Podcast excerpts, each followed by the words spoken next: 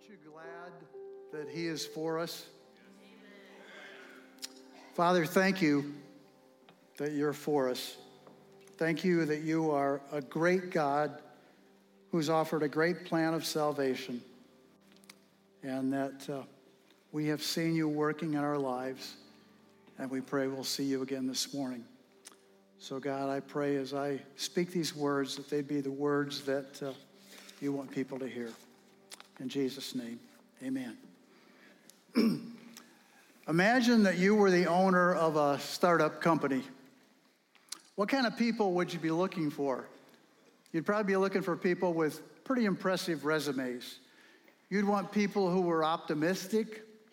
You'd want people who were respected by those around them. You'd want people who believed wholeheartedly in what you were doing. Not Jesus.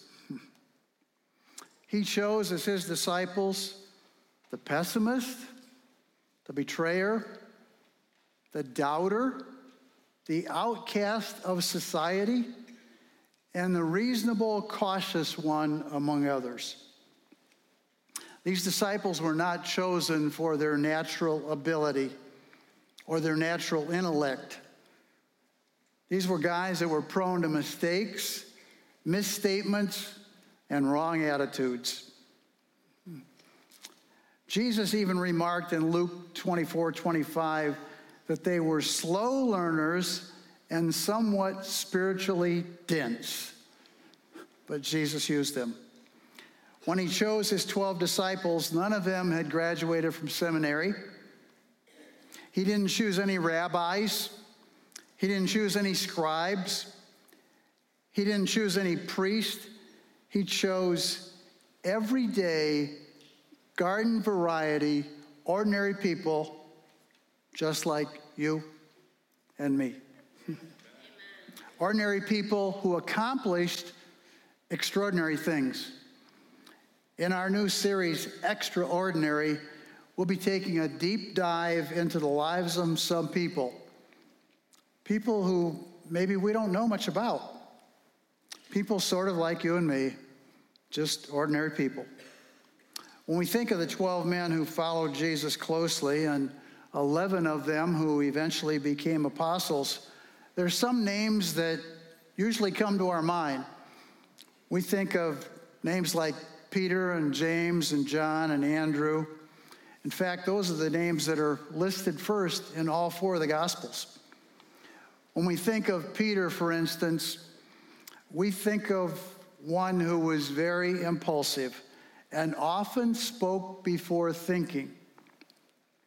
Remember when Jesus was taking the form of a servant and he's washing their feet? And he gets to Peter, and Peter goes, No, no, no, God, don't wash my feet. That's, that's not your role.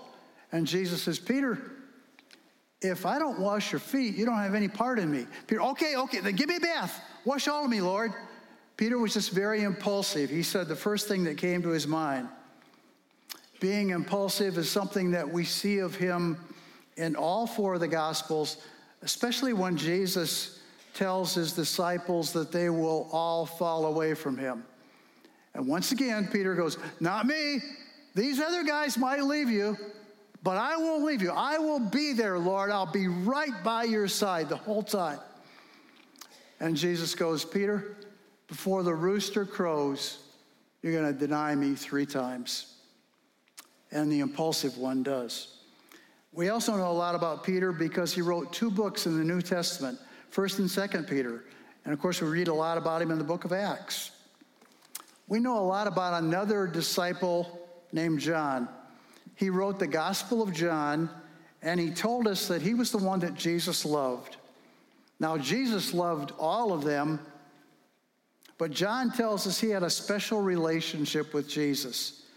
John wasn't bragging, he was simply stating a fact. Think of yourself. You probably have a couple best friends. You're just really close with them. I remember years ago there was a guy named Ernest, and Ernest would say, my friend and I are close. We're tighter than stressed duct tape. That's how close we are. Well, that's pretty tight, but we all have best friends. And then we have people who are our close friends. And they're not our best friend, but they're close friends. And then we have people that are our friends. So it's not unusual that, that uh, John and Jesus would have this kind of relationship. John was the apostle of love.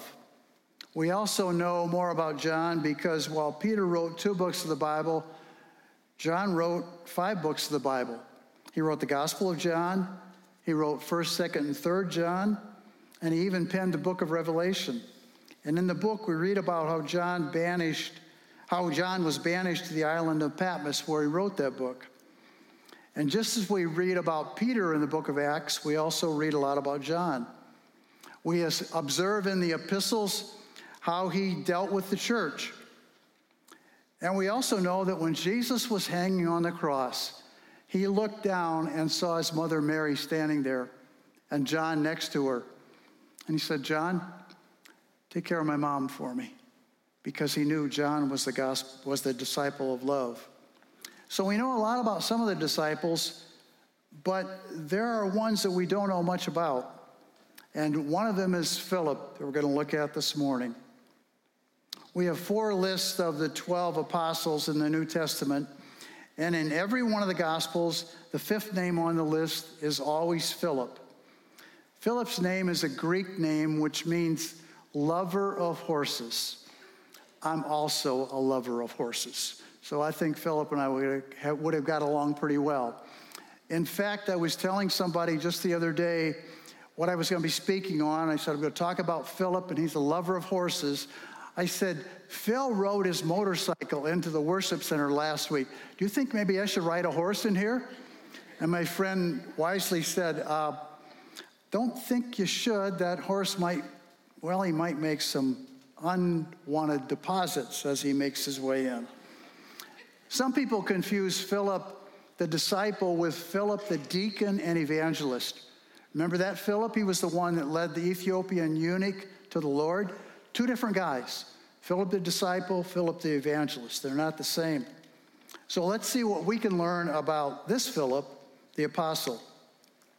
We first meet Philip in John 1 after Jesus had called Peter, Andrew, James, and John. Look at John 1:43 on the screen. the next day, Jesus decided to go to Galilee. He found Philip and said to him, "Follow me." And Philip did. How do we know that? Well, look at verses 45 and 46. Philip found Nathanael and said to him, We have found him of whom Moses in the law and also the prophets wrote, Jesus of Nazareth, the son of Joseph. Nathanael said to him, Can anything good come out of Nazareth? Philip said, Come and see. So, what do we learn from Philip in just that brief section there that we can apply to our own life?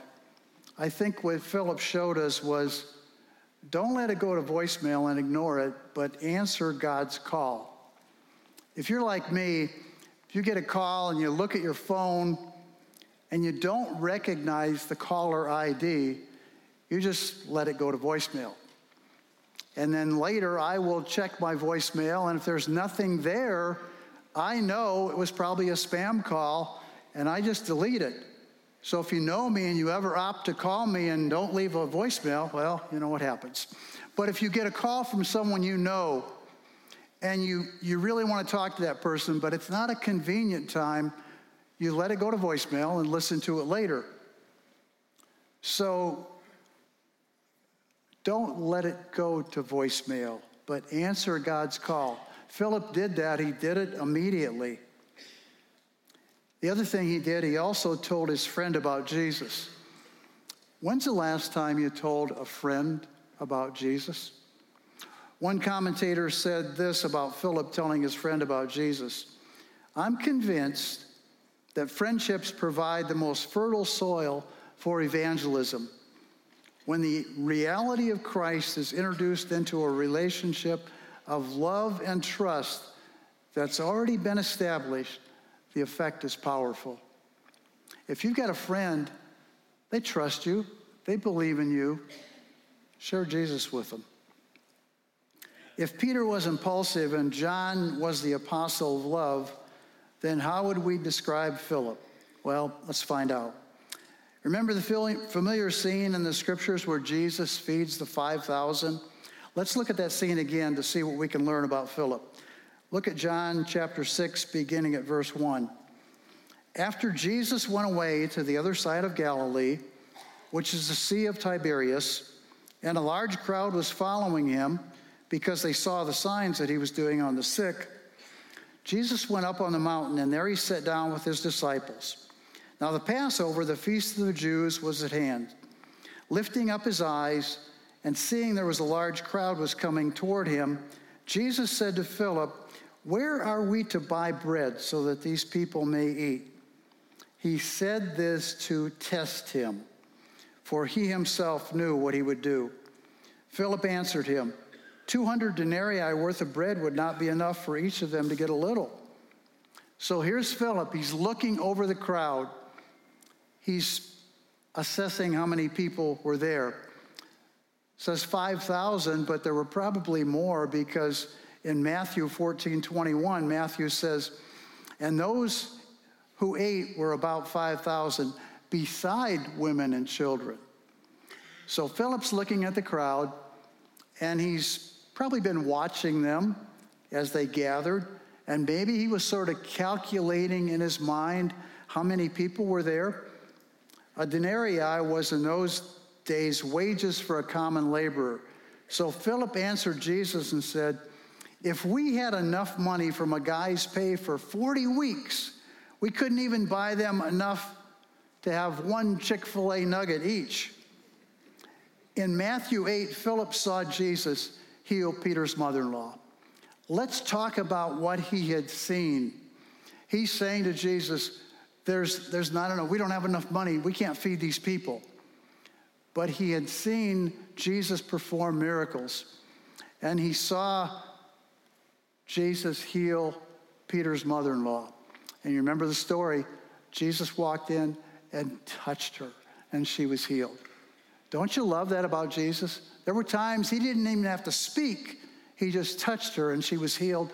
She jumped up out of bed, went out in the kitchen, and made them something to eat. In Mark 4, when all the disciples were on the boat with Jesus, Philip saw Jesus calm a storm. I've always thought that it's pretty significant that most of these disciples were apostles, not all, or were, were fishermen, not all of them, but some of them. And they're out on a, you know, in the boat, and a storm comes up, and they're scared. These guys had seen storms before, so it had to be a massive storm that was scaring them. And Jesus, I love this part too, he's sleeping. So the disciples came over and woke him up. Jesus stood up and said, Peace be still. And the waters calm. So Philip had seen Jesus raise Peter's mother in law from the dead, or from, from sickness, I'm sorry and he had seen Jesus calm the storm. And then in Luke 7, he saw Jesus raise a widow's son from the dead. So he had seen all of that. He'd seen those miracles, and now he is he's standing here wondering, how are we going to feed all these people? We could be really critical of him, but let me ask you, how many times have you seen God work in your life to answer prayers that you had and the older you are and the longer you've been a believer, I'm seeing some nods, the more you've seen that, right? And then something comes into your life that's unusual, it's unexpected, that's scary. And what do you do? Well, I don't know how God's going to solve this one. So, Philip, guess what? Was just like us. Or we, I should say, are just like him. Philip, the reasonable one, he knew Jesus could perform miracles.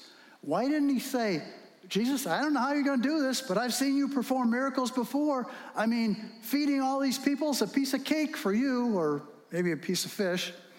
If Jesus already knew what he was going to do, he's God. He knows what we're thinking at any time. He knows how we're going to respond to a situation. He knew Philip, he knew what thoughts were going through his mind. So when he asked Philip, How are we going to feed all these people?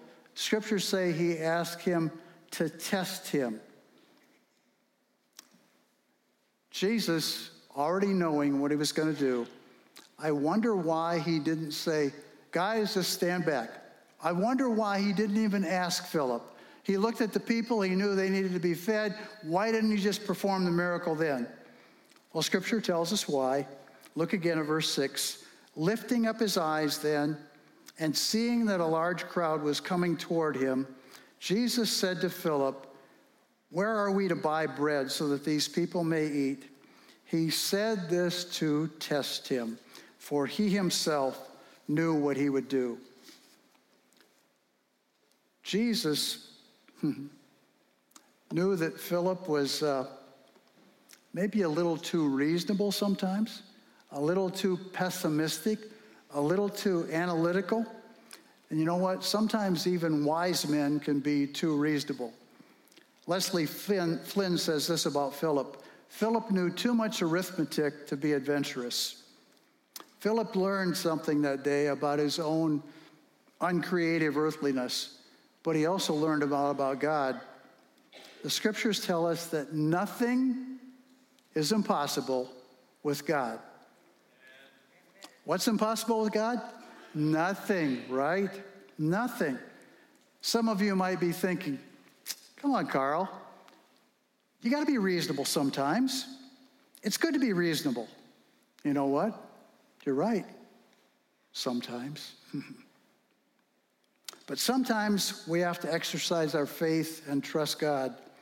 Others of you may be thinking, Come on now, Philip was just being reasonable. I mean, over 5,000 people, and you only have five loaves of bread and two fish. I can understand why he'd think that. Be reasonable. So let me ask you what a certain lead pastor that we know, uh, his initials are Phil Byers. He's not afraid to take risks. Maybe you've noticed that.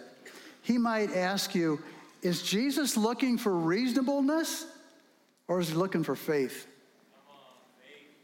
How reasonable was it when God told Moses to take his rod and touch it in the water and the Red Sea would part? Moses is leading the Israelites. The Egyptian army is chasing them. He looks behind him and he sees all these chariots of the Egyptian army coming down. He looks in front of him and he sees the Red Sea. And God's saying, just touch your staff to the water and the water will part. Now, come on. How reasonable is that? That doesn't make any sense at all. Um, how reasonable was it when God told Joshua how to deal with the city of Jericho? God said, Joshua, got a plan for you. Got some things I want you to do. Joshua said, wait a minute, let, me get my legal pad. Okay, I'm ready. Joshua, I want you to have all the people march around the city every day for six days. Okay, just a second. March around city every day for six. Got it. Okay. And then on the seventh day, on the seventh day, I want you to march around the city seven times. Okay, just a minute. March around city seven times. Okay. What, what's next, God? And then I want you to blow the trumpet seven times. Blow the trumpet seven times. And then Joshua, the walls of Jericho are going to come crashing down. The walls of Jericho. What? God, that's not even reasonable. So, what if Moses and what if Joshua had been reasonable people? What if they were, were more reasonable than they were trusting God? How about Elijah calling down fire from heaven? You know the story.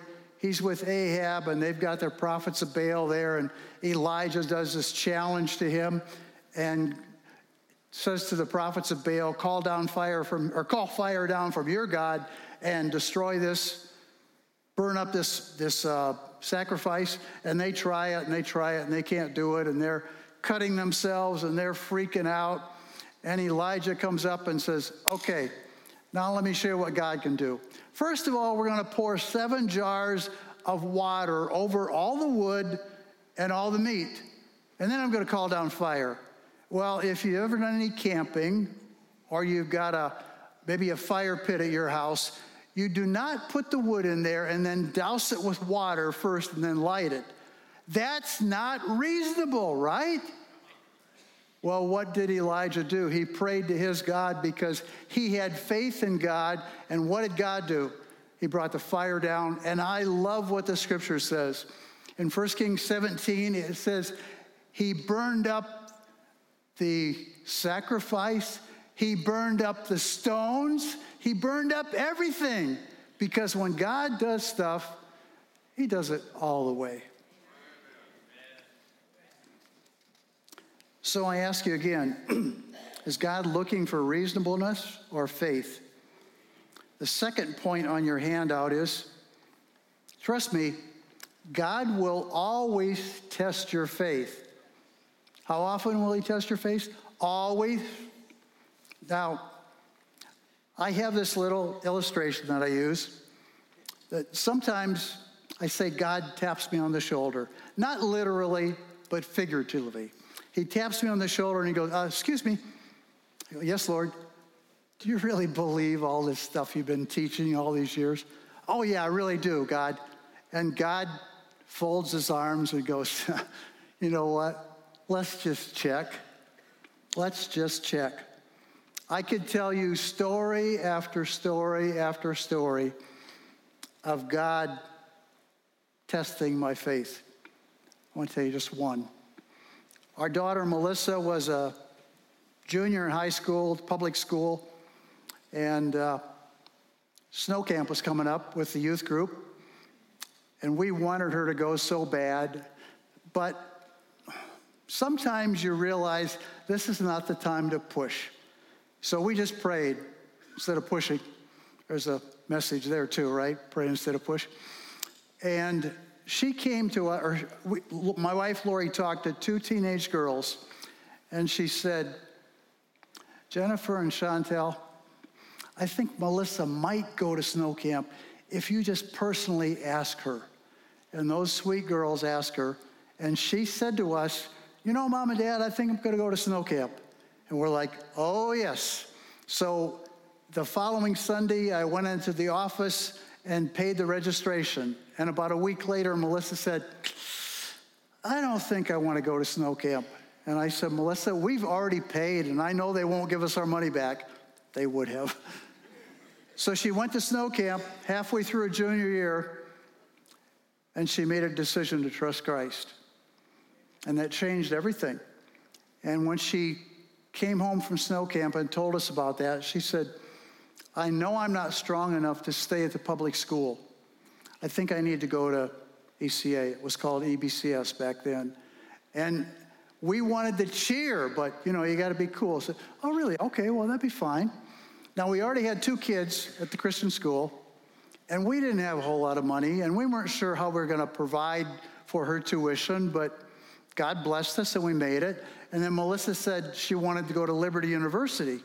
Well, now talk about money. You know, there's more money for tuition there. But we were trusting God that He's going to take care of it. So we packed our minivan completely full. My friend Devon Stricker told me at the time when you take your kid to college the first year, your car or your van is packed full. When you take them the second year, you put a car top carrier on it. When you take it the third year, you're probably going to pull a trailer and the fourth year, you just might need to rent a semi.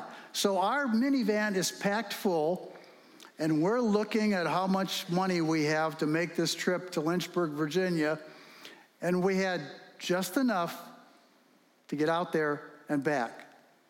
Key phrase just enough. We're driving along the Ohio Turnpike, making our way out there, and all of a sudden the back end of the minivan is swaying back and forth. And I pulled over to the side, and Lori said, What's the matter? I said, We got a flat tire. I got out, walked to the back of the van. The right rear tire is not just flat, folks, it is destroyed because by the time we pulled off, there's no air in it, and the rim was chewing it up. And I'm going, Oh boy. And I'm having a little conversation with God. not out loud, but just a conversation saying, God, how could you do this? you know, we don't have a whole lot of money. Now I'm going to have to buy a tire and get it mounted and all of that. so we put the little donut spare on, and I said to Lori, we, we can't drive very far on this. Let's get off of the next exit. Well, the next exit was one of those where there's no billboards, there's no restaurant, there are no gas stations at all, but a sign that said the name of the town, five miles. So, well, we'll drive five miles into the town. So we're driving for a couple miles, and we drove by a, a farm, and there's a wagon, a hay wagon out in front, just full of tires, whole stack of tires. And I pulled into the guy's driveway and thought to myself, there won't be a tire here that'll fit. These are tires from his truck and his wagons and all that, but I walked up there anyway. This farmer came walking out of his barn, his bib overalls, got his thumbs like this, and he goes, Can I help you? I said, Yeah, we're looking for a tire, but I don't know if you have anything that fits. He said, Well, let's look at the front tire and see what size it is. So he looked at it and started sorting through. I got one here. This will fit. And I said, How much do you want for it? The guy goes, $10, okay? I'm like, Yeah, $10 is great. I said, Now we need to get it mounted. And he said, Well, there's a tire store in town. It's about three miles from here. Just drive, you'll see the sign. So we pulled in the tire store parking lot, and the parking lot is full. And I'm thinking, it's going to be forever before they get to us. So I went inside, talked to the guy, and explained the whole situation, stretching it out, giving him this real sob story so he'd feel sorry for me. And he said, Well, it'll be at least an hour before I can get to it. He said, There's a little restaurant over there. You can go get something to eat or something to drink. Well, we didn't have money to get anything to eat, so we probably, I don't know, maybe shared one Coke between all of us. Went back after an hour, walked into the tire store, and the guy said, uh, Took care of it for you. I even mounted it back on the van. I'm thinking, I was going to tell him, just put it on the rim. You know, I don't want to pay for you mounting it too. He said, I didn't put the donut spare back in because, well, quite frankly, you got a lot of stuff in that van. So I said, How much do I owe you? And the guy said, uh, about $5? So for $15, we had a tire that got us all the way to Lynchburg, Virginia, got us all the way back home, and we drove with that tire for the next year and a half. God exceedingly abundantly took care of it, even though I wasn't sure He would, even though I didn't have the faith that He would. He was testing our faith, testing my faith. God will always do that. He will always tap you on the shoulder. Excuse me, do you really believe all this stuff you say you believe? And then He'll give you a chance to prove it. Maybe you've been hit with some news recently that's scaring the daylights out of you. And you're wondering, God's still there? All my prayers seem to be bouncing off the ceiling, not getting any answers. Does He still care for me? Hmm. Remember what the Bible has to say about that? Wasn't there a verse about, oh, yeah, 1 Peter 5 through 7, where Peter wrote, Casting all your cares on him because he cares for you. You think maybe it's possible that when Jesus had this interaction with Philip, that Peter was paying attention and realized that Jesus cared for him, cared for the 5,000 people? Maybe you're going through a trial right now that's just overwhelming. We heard about a trial this morning that Matt shared. Can't imagine. Just can't imagine losing both of your parents 20 year old girl, 17 year old girl. Maybe your situation's not that grave, but it's bad. And you're saying, God, how can you do this? I've been serving you faithfully for years. I have a quiet time every day.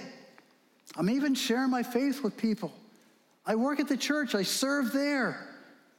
Why me, God? I'm walking in your ways. Why me? Wonder what the Bible has to say about that. Somewhere there's a verse that says, Beloved, do not be surprised at the fiery trial when it comes upon you to test you, as though something strange were happening to you. But rejoice insofar as you share Christ's sufferings. Who was it that wrote that verse? Peter did. 1 Peter 4 12 through 13. You think Peter learned anything when he saw Jesus testing Philip's faith? Trust me, God will always test your faith. Whether your name's Philip or Carl or Matt or Sheila or Shelby or Anthony, whatever your name is, if you're a believer in Jesus Christ, God's going to test you. Back to Philip. this guy was skeptical, analytical, pessimistic, reluctant, unsure, and way too reasonable. How about you? Are you reasonable? So reasonable that you're afraid to take a risk for God? What if a major obstacle or issue presents itself in your life? How do you respond to it? Do you say, you know, I've processed this, I've calculated this, there's no possible or reasonable way that God can solve this. Is that you? Well, if it is, I've got some good news for you. Phil's always asking us, Do you want some good news? So I've got some good news for you. He, God, wants to use you. Amen. How do I know that? Because throughout the Bible, he uses ordinary people to accomplish extraordinary things. People like Philip, the reasonable one, Peter, the impulsive one, David, a shepherd. What's your qualification for being king? I've been a shepherd. Amos, a farmer who became a prophet. What do you know about prophecy, Amos? Well, nothing, but I've been farming, growing some good crops. Elijah, a man who the book of James says was a man just like us. These people were nothing just like us. We made them into super saints because God accomplished some great things in their life because of who they were? Nope, because of who God is. Listen to this verse, these verses. For consider your calling, brothers. Not many of you were wise according to worldly standards. Not many were powerful. Not many were of noble birth, but God chose what is foolish in the world to shame the wise. God chose what is weak in the world to shame the strong. God chose what is low and despised in the world, even things that are not, to bring to nothing things that are, so that no human being might boast in the presence of God. Isn't that talking about us? I don't know all of you, but based on what the scriptures say, not many of you are wise according to worldly standards. Not many of you are powerful. Not many of us are of noble birth. But guess what? God wants to use you and He wants to use me. Why? To bring glory to His name so that none of us can boast. We're nothing without something, and that something is God. Would you stand, please?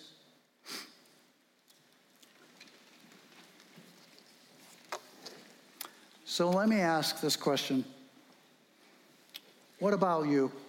If you're a believer in Jesus Christ, are you ready to answer God's call? Are you ready for Him to test your faith? And maybe you're just like me. I go, oh, yeah, I really am, Lord.